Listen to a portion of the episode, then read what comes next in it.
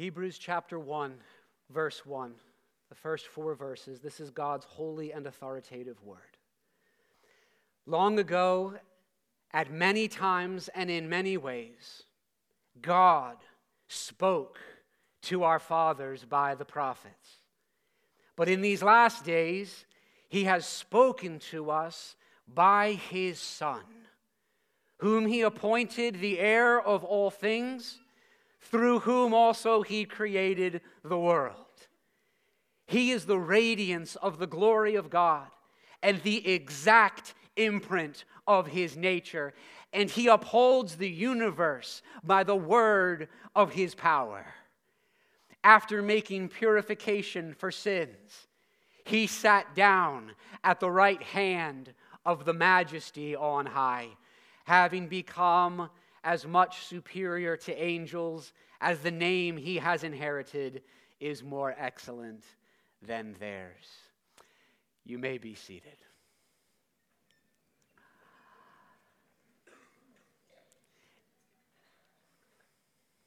In the 1930s and 1940s, the English author J.R.R. Tolkien wrote his epic fantasy novel set in Middle Earth, The Lord of the Rings. When it was first published, some critics didn't know what to make of it since uh, long fantasy novels for adult readers wasn't really a thing at that time. In 1961, one critic wrote in the London Observer and predicted that the popularity of these, quote, dull, ill written, childish books would soon fade into a merciful oblivion. That take has not aged well. Uh, the Lord of the Rings trilogy is estimated to have sold over 150 million copies, making it one of the most uh, successful works of literature of all time. What many of those readers don't know, however, is the way that the story beautifully and powerfully reveals the threefold offices of Christ as prophet, priest, and king. Now, Tolkien said that he does not like allegory, but he also said that his work is filled with Christian imagery and meaning. Philip Ryken has a delightful little book called The Messiah Comes to Middle Earth Images of Christ's threefold office in The Lord of the Rings. Philip Ryken, The Messiah Comes to Middle Earth. And he explains that all three of the main protagonists, heroes in The Lord of the Rings, are Christ figures, and each one echoes the offices of Christ. Gandalf, the prophet who, just like the prophet Moses and the prophet Elisha, uses his staff to perform signs and wonders. He is a wise man who sees the future, who speaks truth. Gandalf the prophet, Frodo as priest, and of course, Aragorn as king. All three experience different forms of death and resurrection. All three are saviors who, through their self sacrifice, help to save Middle Earth from the evil Sauron. Barry Gordon in the 1960s said Middle Earth is saved through the priestly self sacrifice of the hobbit, Frodo, through the wisdom and guidance of Gandalf the wizard, and through the mastery of Aragorn, the heir of kings. Now, I realize you may or may not be a fan of The Lord of the Rings, but it is my firm conviction, and I say it on the authority of God's word, that each one of us needs to grow in our knowledge of our Lord and Savior, Jesus Christ. And one of the best ways to do that is to understand the offices of Christ, the threefold offices of Christ as taught in Holy Scripture. Throughout the Old Testament, over hundreds and hundreds of years, there were many prophets, priests, and kings. Each office had a distinct function that meets a very real need in our lives our need for guidance, our need for righteousness, our need for protection. And each office existed, as we will see, to point to a different aspect of the glory of the person and work of Jesus Christ. The author of Hebrews is concerned with our knowledge of Christ, and that is my concern as well, and the reason for this series. D.A. Carson, a leading Bible scholar in our day, says that after decades of teaching, and he has taught for decades, he says if there's one thing that he has learned, it is this that students don't learn everything he teaches them. What they learn is what he's most excited about. And he says the church needs to be excited about the gospel. This is how we pass on our heritage. It does not work to assume the gospel and to make some other issue the thing that really captures your heart. Make that mistake, and the following generation is likely to lose the gospel altogether. I've seen it happen. My prayer is that God uses this Advent season to recenter Christ in our affections. Christ Himself, not some cause or issue, not this or that area of concern, however important it may be, Christ must be the center. As a church, we exist to treasure Christ. We don't want to be a church full of Christians who are grumbling our way through life or are mad at the world. By the grace of God, that's not who we are. Rather, we want to be we want to be a church we want to be a group of Christians who are marveling at the goodness and glory of Jesus Christ. This is who God has called us to be. And my concern is that for too many believers, our knowledge of Christ is far too shallow and superficial. We know enough to be saved, but not enough to be fully satisfied in Him. And this is why we are commanded in Scripture. 2 Peter 3:18 is one of the most important commands in all of Scripture. It says, "Grow in the knowledge of our Lord and Savior Jesus Christ." I see that command as one of the great needs of the church in our day. And obedience to that one command, grow in knowledge of our Lord and Savior Jesus Christ. Obedience to that one command will make all the difference in our lives. It is as we deepen our knowledge of Christ that we experience greater joy and delight in Christ. It is as we grow in our knowledge of Christ that we are given an unshakable hope, that we are given an unshakable comfort, that our faith, the assurance of our faith, is bolstered and strengthened.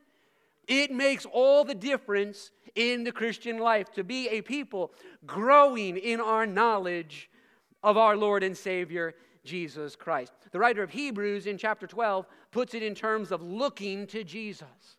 We must look to Jesus. We must grow in our knowledge of Christ. And one really, really important way, one essential way to do that, is to consider and to know Christ in his offices. Stephen Wellum says this The threefold office of Christ shows us the comprehensive nature of both sin's corruption and Christ's salvation. That's what you see in this threefold office. You see something of the comprehensive nature of sin's corruption, the devastation sin has wrought in the world and in our lives, and the glory and the riches and the comprehensive nature of Christ's salvation. Sin, what has sin done in our lives and in the world? Sin has ruined our knowledge of God so that we need a prophet. Sin has corrupted the righteousness of our desires and our deeds. We need a priest. And sin has ruined our submission and obedience to the Lord for every one of us, and not only in our lives, but in all the world. And so we need a king. We need a prophet. We need a priest. We need a king. And praise God, we also see in these offices not only the comprehensive devastation that sin has wrought in our lives, we also see the fullness and the glory of salvation. In Christ, we have a truthful prophet to deal with our ignorance. In Christ, we have a sacrificial priest to deal with our sin. In Christ, we have a powerful and mighty King to deal with all of our enemies. A prophet has been born, a priest has been born, a king has been born. Thomas Schreiner says we see in the introduction of Hebrews, these verses that we read, that Jesus is the prophet, priest, and king. He is the prophet, for God's final word is spoken by him and in him. He is the priest, by whom final cleansing of sins is accomplished, and he is the king who reigns at God's right hand. Today, we consider what it means that Christ, the true and better prophet, has come. A prophet is born. And the first point that every one of us must consider is this fact that God is a speaking God. Verse 1 says it plainly God has spoken, and that is a reminder that God communicates with those he has made. He has made himself plainly known in history. God is there and he is not silent. He has spoken, and he has spoken, we are told, not just on occasion, but according to verse 1, many times and in many ways recorded for us in God's word. He spoke by the prophets. So, all of the Old Testament prophets, you encounter this in your Bible reading from Moses to Malachi. In all of them, God was speaking. God was making himself known. God was revealing his will. What was the role of an Old Testament prophet? He was not just an agitator or a social reformer, although he was those things in part. The prophet was a messenger and a representative of God Himself. The prophets saw things that others did not see, and they represented God to His people by speaking an authoritative word from the Lord. They represented God with their words and with the whole of their, their, their lives, their behavior, symbolic acts. You read the Old Testament account of the prophets, and they were sometimes quite odd in what they were doing. Jeremiah smashed a, a, a clay jar, and at one point he wore a large yoke. Ezekiel uh, shaved his head and beard. 130 burns, 130 strikes with the wind, uh, to the sword, 130 scatters to the wind. All of this with his, this is Ezekiel doing this. Hosea is called to marry unfaithful Gomer, the prostitute. And in all of these things, God would have his prophets represent him or represent some truth and then communicate here is the truth that I am speaking. Here is the truth that I am revealing. And do you know how people responded to the prophets? Oh, thank you, Mr. Prophet, for giving us the truth we so desperately need to hear in our ignorance and folly. No, not at all. They hated the prophets. They hated the prophets. The prophets were willing to declare unpopular truths, and they went against popular opinions. They said that people need to change the way that they are living. They said that people need to believe the truth and live for God alone. You're living for other things. You've set up other gods. The things you care about the most are not God, but yourself and other things and they called on people to escape the divine judgment that is sure to come that we all deserve for our sins. This was not a popular message, and so they did what has been done throughout history. They were rejected. The prophet Jeremiah was imprisoned, the prophet Zechariah was killed. That leads to, second point, we are all truth denying people. We're all truth denying people. What I mean is that this is our natural condition. Even though what can be known about God is very plain, because He is a speaking God. It's plain through the world He has made, through the prophets He has sent. He has spoken and revealed Himself through our consciences to each one of us. Though He is a plainly, clearly speaking God, Romans 1 says that we all, every one of us, suppress the truth. We suppress the truth and we exchanged the truth of God for a lie. That means we, and I'm saying we, this isn't you sinners. Every one of us walked this path. We, we lived for ourselves, we rejected the truth. And this is exactly what people are doing in the world today. We have made ourselves gods. We have appointed ourselves as those who are in control. We have said that we are the arbiters of what is true. We say that we determine reality. We live however we want to live. We say that you, whatever you believe is true for you. We have a new tolerance that means that we must never suggest that anyone else is wrong in their beliefs. All of it, all of it is a denial and rejection of the God who has made himself known. And the result is that the whole world is railing against the truth of God. This is the situation in the world today. Sometimes we go after things that are merely the symptoms, but the problem is man's view of God and how we relate to the truth of God. We have refused to believe His truth. We have refused to live according to His word. We have denied and rejected the truth and gone our own way, every one of us. And our need for a, a prophet is what speaks to the ignorance and the folly and the blindness of humanity. Hear this, because this is an important qualifier. It doesn't mean that, that godless people are unintelligent in all things. Many unbelievers are brilliant and knowledgeable, far more knowledgeable than I am about many things. But when it comes to the things of God, which are just a little important in life, when it comes to the knowledge of God and His salvation and the weight of eternity, we are all naturally in darkness. And this is why we need a prophet. This is why we need God to take initiative toward us and open our blind eyes. And this is why, to the glory and praise of his name, God, in his great kindness, has spoken a final word. And he did it at so great a cost to himself. He has spoken a word far greater than any word ever spoken before. He has made himself known to all the world. He has spoken in history. Long ago, at many times and in many ways, God spoke to our fathers by the prophets. Verse 2 but in these last days, he has spoken to us by his Son.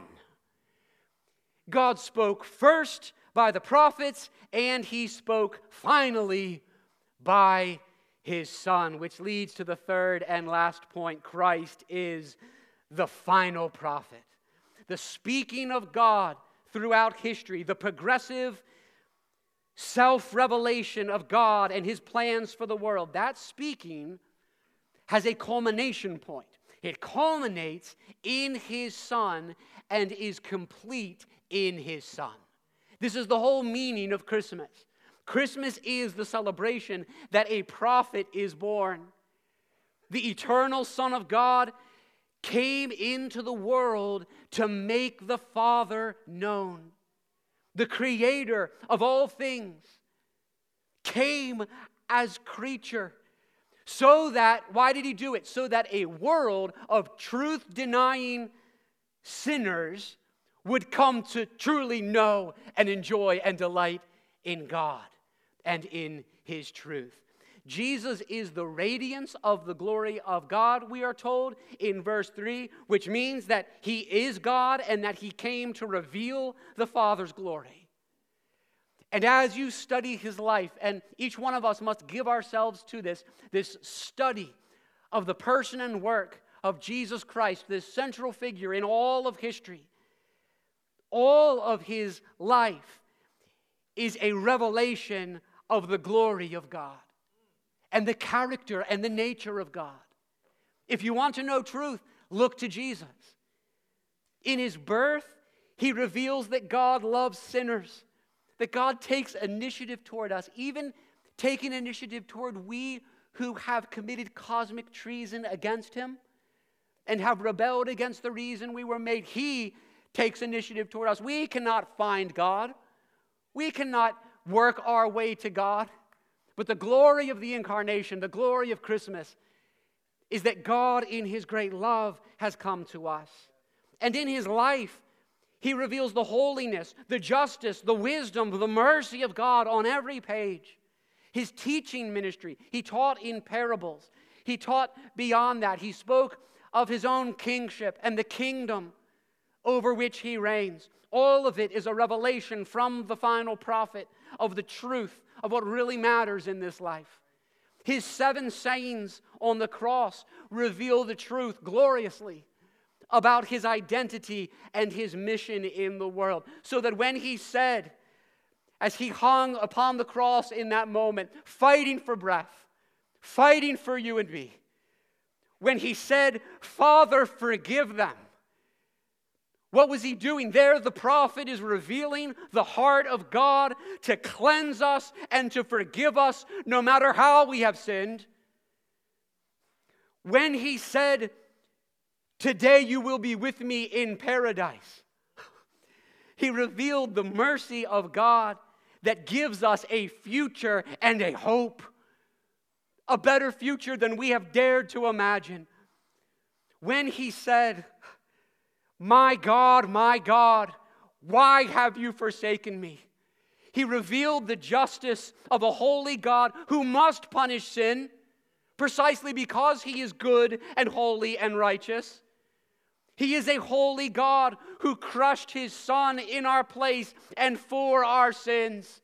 That's what's revealed in that moment when he said, My God, my God, why have you forsaken me? We were the ones who should have been forsaken. We are the ones who deserve to be forsaken by God. Listen, the last thing you want from God is what you deserve. It's the last thing I want from God. We, we cry out for mercy because we know that we have all sinned against Him and that the wages of sin is death. Our whole problem is that we haven't understood the holiness of God and the seriousness of our sin. We think that sin is just these foibles and mistakes, the wrongs we do against others. No, it is it is rebellion against God. And we have all been guilty of that. Christ came into the world so that he would be judged in our place. And so he endured the wrath of God that we deserve. John Stott says divine love triumphed over divine wrath by divine self sacrifice. He gave himself for us. And when he cried out, It is finished, upon that cross, he was declaring the victory of God. He was declaring the triumph of God over Satan, over death, over hell. In all of it, God has spoken by his Son. And so here's, here's what we need to understand. If you want to know the truth, look to Jesus. Listen to Jesus. If you want to know why God created you, if you want to discover the sense of purpose and meaning that God intends for you, look to Jesus. If you want to know if God really loves you and cares for you, if you have questioned in your life, where is God? Look to Jesus. If you want to know who God is, look to Jesus. The eternal God. Listen, He has not left us in the dark. The light shines in the darkness, and the darkness has not overcome it. The eternal God has spoken and made Himself known in Jesus Christ. Jesus not only teaches the Word of God, He Himself is the Word of God. The Word became flesh as the final prophet that we might come to a true and sure knowledge of God. No one has ever seen God, but the Son of God who is at the Father's side, He has made Him known. John 1 18. Do you remember do you remember what Jesus said to Philip, his disciple, in John 14? It's after Jesus says, I am the truth. What other religious leader, by the way, do you have talking that way? I am the truth. Philip says to Jesus, Lord, show us the Father. You remember what Jesus said? He said, You still don't know me? Whoever has seen me has seen the Father. God has spoken by his Son. Mark Jones says that Christ, in his office of prophet, imparts all true knowledge of God and enables us to receive it. So, if you want to praise Christ in his prophetic work and exalt him in his office of prophet, what is it that he does as prophet? He imparts all true knowledge of God and enables us to receive it. If you are a, a skeptic when it comes to Christianity, uh, first, I am thrilled that you are here. Thank you. If you, if you are a skeptic when it comes to Christianity, or if you doubt perhaps that we can ever really be sure about spiritual beliefs in general, you might say, How can we really know what God is like? I want to encourage you to, to apply that, that gift of a God given intellect and reason to the question, apply it to the question of the identity of Jesus. Give yourself to that consideration. Study his life and his teaching with an open mind. You will discover, as so many of us have, that it is a reasonable faith.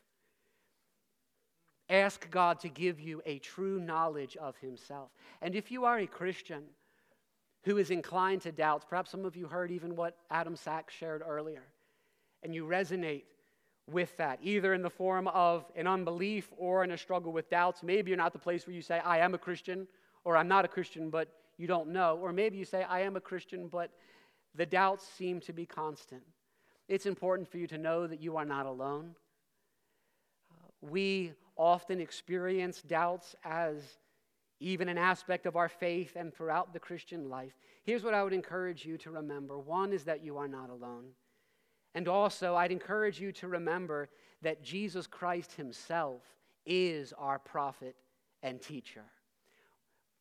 Meaning, we are not following our own ideas and opinions, we are following a person.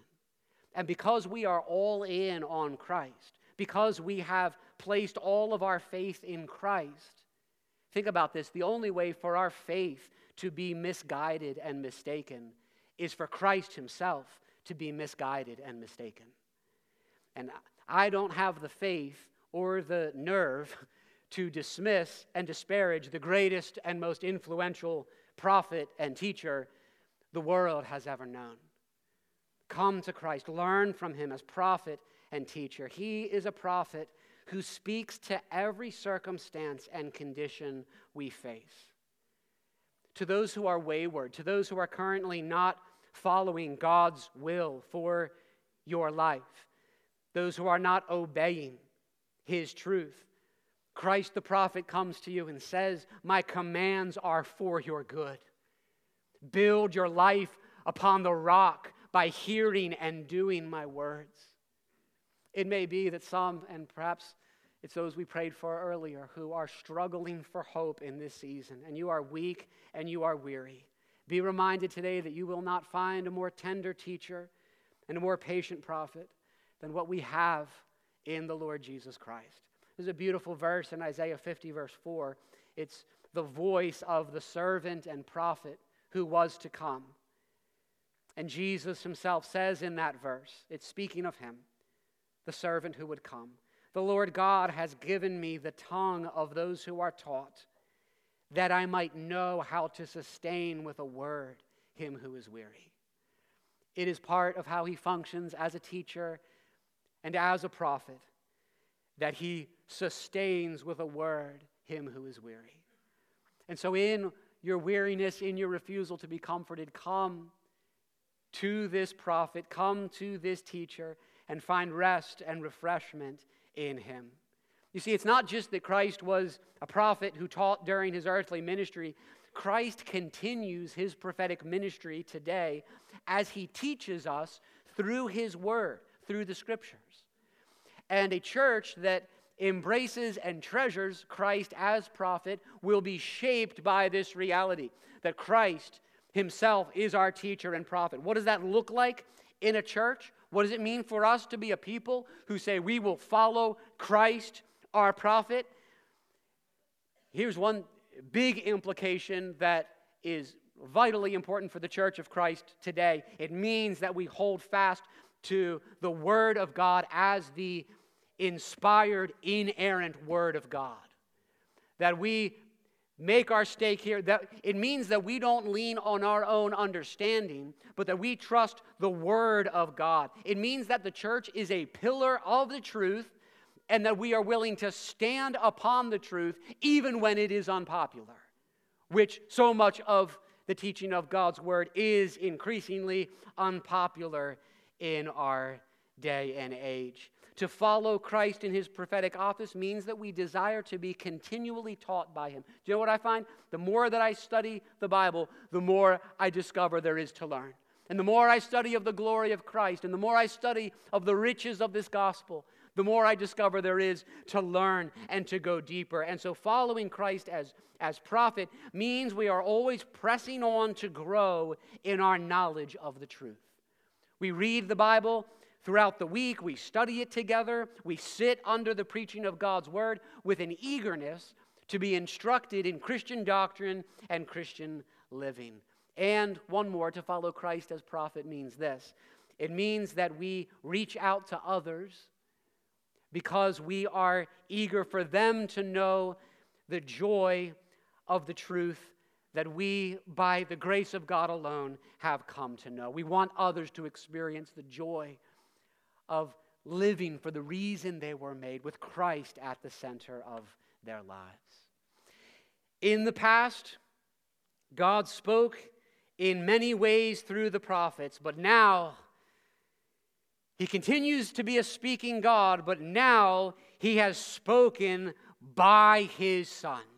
And we remember this Christmas that Jesus has come into the world as the best and the final word of God. There is simply no greater word that can come than what God has spoken in the birth, life, death, and resurrection of Jesus.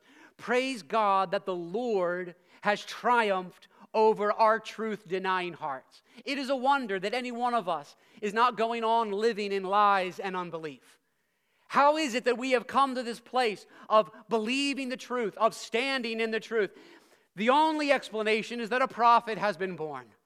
God spoke through his son, and his son has broken into our unbelief and has triumphed over every lie and has brought us to a knowledge of the gospel. He has brought us to the joy of knowing Jesus. We need, every one of us, you may know, not know what your needs are, but this is, according to Scripture, your greatest needs. We need a prophetic, Gandalf like word of truth. We need a priestly, Frodo like self sacrifice for sinners. And we need a kingly, Aragorn like victor over our enemies. A prophet, a priest, a king has been born, and Christ has met all our greatest needs. Stephen Wellum says this What a glorious Savior he is! What a glorious Savior he is! Truly, in Christ alone, all our needs are met completely and perfectly. Do you believe that? Do you believe He's a glorious Savior? Do you believe that all of your needs have been met completely and perfectly in this glorious Savior? Wellum says our need for truth is found in him as the final prophet and revelation of God. Our need for a righteous standing before God is achieved by him as our priestly representative, substitute, and new covenant head. And third, our need to have our rebel hearts subdued, our enemies defeated, and the new creation inaugurated and consummated is accomplished by him alone as our conquering king. Christ's threefold office brings into focus the glory of his person and saving work. Oh, what a glorious Savior we have in Jesus Christ. Who else can do what he has done? Who else can meet our need for truth? Who else can bring us holiness, a righteous standing before God? Who else can subdue our rebel hearts? Who else can defeat our enemies? Who else came to make his blessings flow far as the curse is found? Oh, friends, what a glorious Savior he is. And may we together experience the joy of knowing Jesus. May we experience the joy of growing in our knowledge of him, and may we trust him and treasure him and rejoice in him, our great prophet, priest, and king, all the days of our lives. Amen.